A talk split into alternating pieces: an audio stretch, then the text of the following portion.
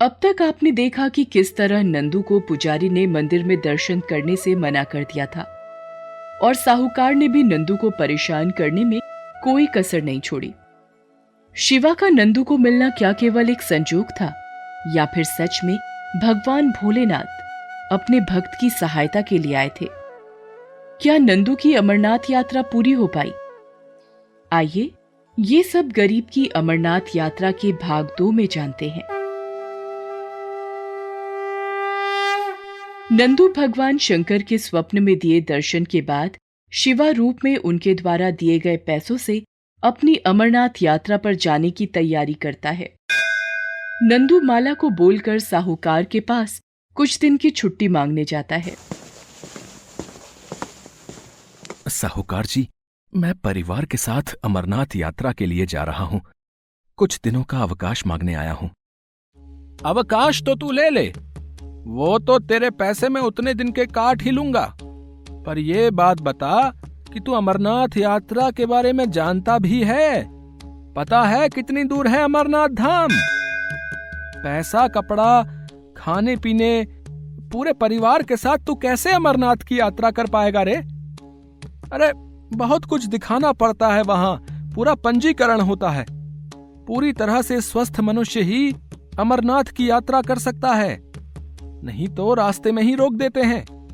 और तू ठहरा एक गरीब कमज़ोर।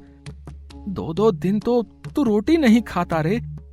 रास्ते में ही गिरकर बेहोश हो गया तो वापस भेज देंगे। देख, मैं भी अमरनाथ जा रहा हूँ अपने परिवार के साथ। देख लियो, मैं अमरनाथ की पूरी यात्रा करके ही वापस आऊँगा। हाँ। अच्छा आप भी अमरनाथ की यात्रा के लिए जा रहे हैं तो ये तो बहुत अच्छी बात है। भगवान भोलेनाथ के अच्छे से दर्शन करना, साहूकार जी। नंदू अपने परिवार के साथ अमरनाथ की यात्रा के लिए निकल पड़ता है। उधर साहूकार को भी अपने परिवार को लेकर अमरनाथ की यात्रा के लिए जम्मू निकलना था, पर किस्मत को शायद कुछ और ही मंजूर था। पिछहत्तर वर्ष से ज़्यादा उम्र होने की वजह से साहूकार के पंजीकरण को स्थगित कर दिया गया। साहूकार ने मन में सोचा भगवान शंकर ने शायद मुझे सबक दिया है कि उनकी यात्रा के लिए कोई गरीब या अमीर नहीं होता। वो जिस पर कृपा करते हैं, वही उनके दर्शन कर पाता है। शायद नंदू उनका मेरे से भी ज़्यादा बड़ा सेवक है। इसीलिए नंदू को ही अमरनाथ यात्रा पर जाने का शुभ अवसर प्राप्त हुआ। मैं ये क्यों नहीं समझ पाया कि भगवान तो प्रेम के भूखे हैं, उन्हें धन दौलत बड़े बड़े पकवानों से कोई मतलब नहीं। उन्हें कोई एक सूखी रोटी भी खिला दे तो उसमें भी प्रसन्न हो जाते हैं।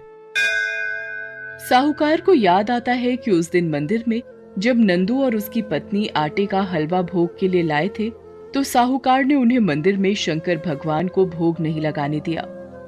वो पश्चाताप में भगवान भोलेनाथ से माफ़ी माँगता है। हे शिव शंकर मुझे माफ़ कर दो।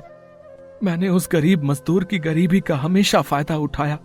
बस एक बार वो यात्रा से वापस आ जाए, फिर मैं खुद उससे माफ़ी मांगूँगा। नंदू माला और बच्चों के साथ पहलगाम पहुँचता है और नंदू की यात्रा शुरू होती है। वहाँ से वो पैदल ही यात्रा शुरू करता है। जय बम भोले का जाप करता हुआ नंदू आगे बढ़ता रहता है। चलते चलते माला और बच्चों को भूख लगती है। नंदू उन्हें कहता है रुको तुम लोग यहाँ इस पत्थर पर बैठो। आ, मैं किसी से पूछता हूँ। सुनिए भैया जी यहाँ खाने के लिए कोई सुविधा मिल जाएगी? बीवी बच्चे भूखे हैं बड़ी देर से। अरे भाई ये अमरनाथ श्रद्धालुओं के लिए लंगर कमेटियाँ जी जान से पलकें बिछाकर उनका सत्कार करती हैं, जिसमें वो जी जान लगा देती हैं। खाने पीने से लेकर सोने तक की सुविधा उपलब्ध करवाई जाती है। अमरनाथ के यात्रियों के लिए। आओ, मैं तुम्हें वहाँ का रास्ता बताता हूँ। नंदू बहुत ही सीधा साधा भगवान भोलेनाथ का भक्त था। उसने अपनी यात्रा को भगवान भोलेनाथ के भरोसे शुरू किया था और उसे पता था कि वही उसकी ये यात्रा पूरी करवाएँगे। इसीलिए वो व्यक्ति के साथ चल पड़ा। व्यक्ति उसे लेकर जब लंगर कमेटी के पास पहुँचता है तो वहाँ का वातावरण देखकर चकित रह जाता है। माला, यहाँ पर तो श्रद्धालुओं के लिए बहुत ही सुविधा है। खाने का सामान, पीने के लिए पेय पदार्थ, हर वस्तु यहाँ पर मौजूद है। जी, मैं भी यही देख रही हूँ। बाबा बर्फानी की इस यात्रा में भूखे को, अन्न और प्यासे को जल की सुविधा मिलती है। बाबा भोलेनाथ, आपकी जय हो। अमरनाथ यात्रा में नंदू और माला को जब ये सारी सुविधाएँ मिली वो हैरान थे कि इतना आसान बना दिया इस यात्रा को। लोग जगह जगह खाने पीने और सोने की सुख सुविधाएँ दे रहे हैं। अमीर भक्त इस कार्य में दान दक्षिणा देकर अपना योगदान देते हैं। चलते चलते माला और बच्चों को ठंड लगने लगी। माला नंदू से बोली, आज रात यहीं विश्राम कर लेते हैं। सुबह यात्रा शुरू कर देंगे। बच्चे भी थक गए हैं। माला, मुझे लगता है यहाँ अमरनाथ यात्रा के दौरान यात्रियों को सोने की भी सभी सुविधाएँ प्राप्त हो जाती हैं। वो उधर देखो। माला देखती है।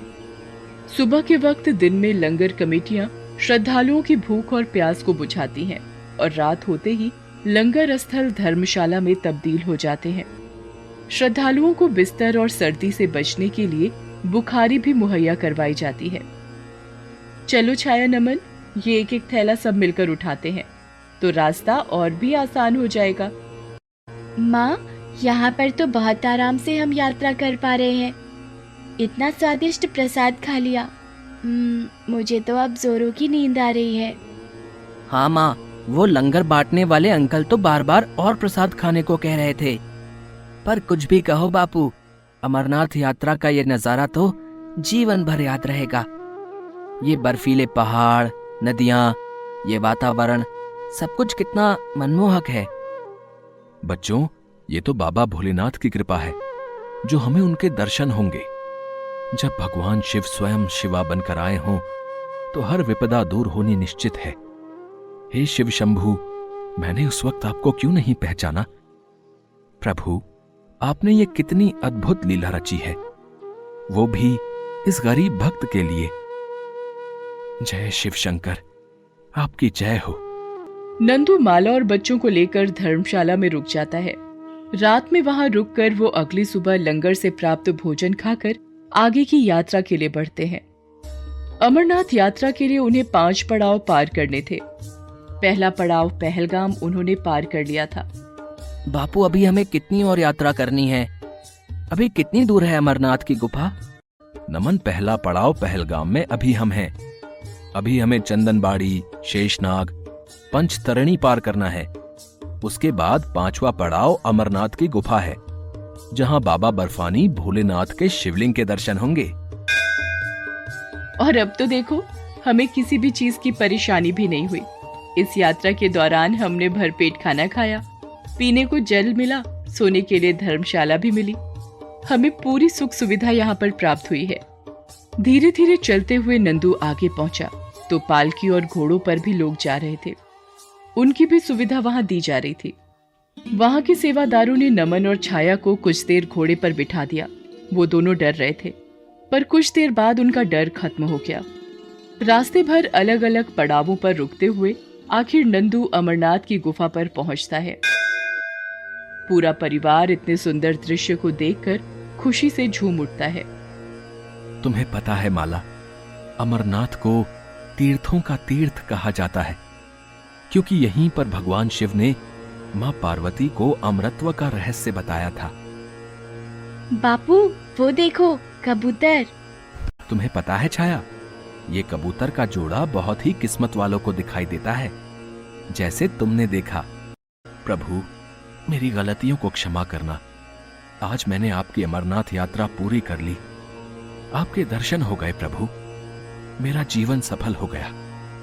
जय भोलेनाथ की। ओम नमः शिवाय। नंदू भगवान के चरणों में गिर जाता है। माला भी भोलेनाथ को प्रणाम करती है।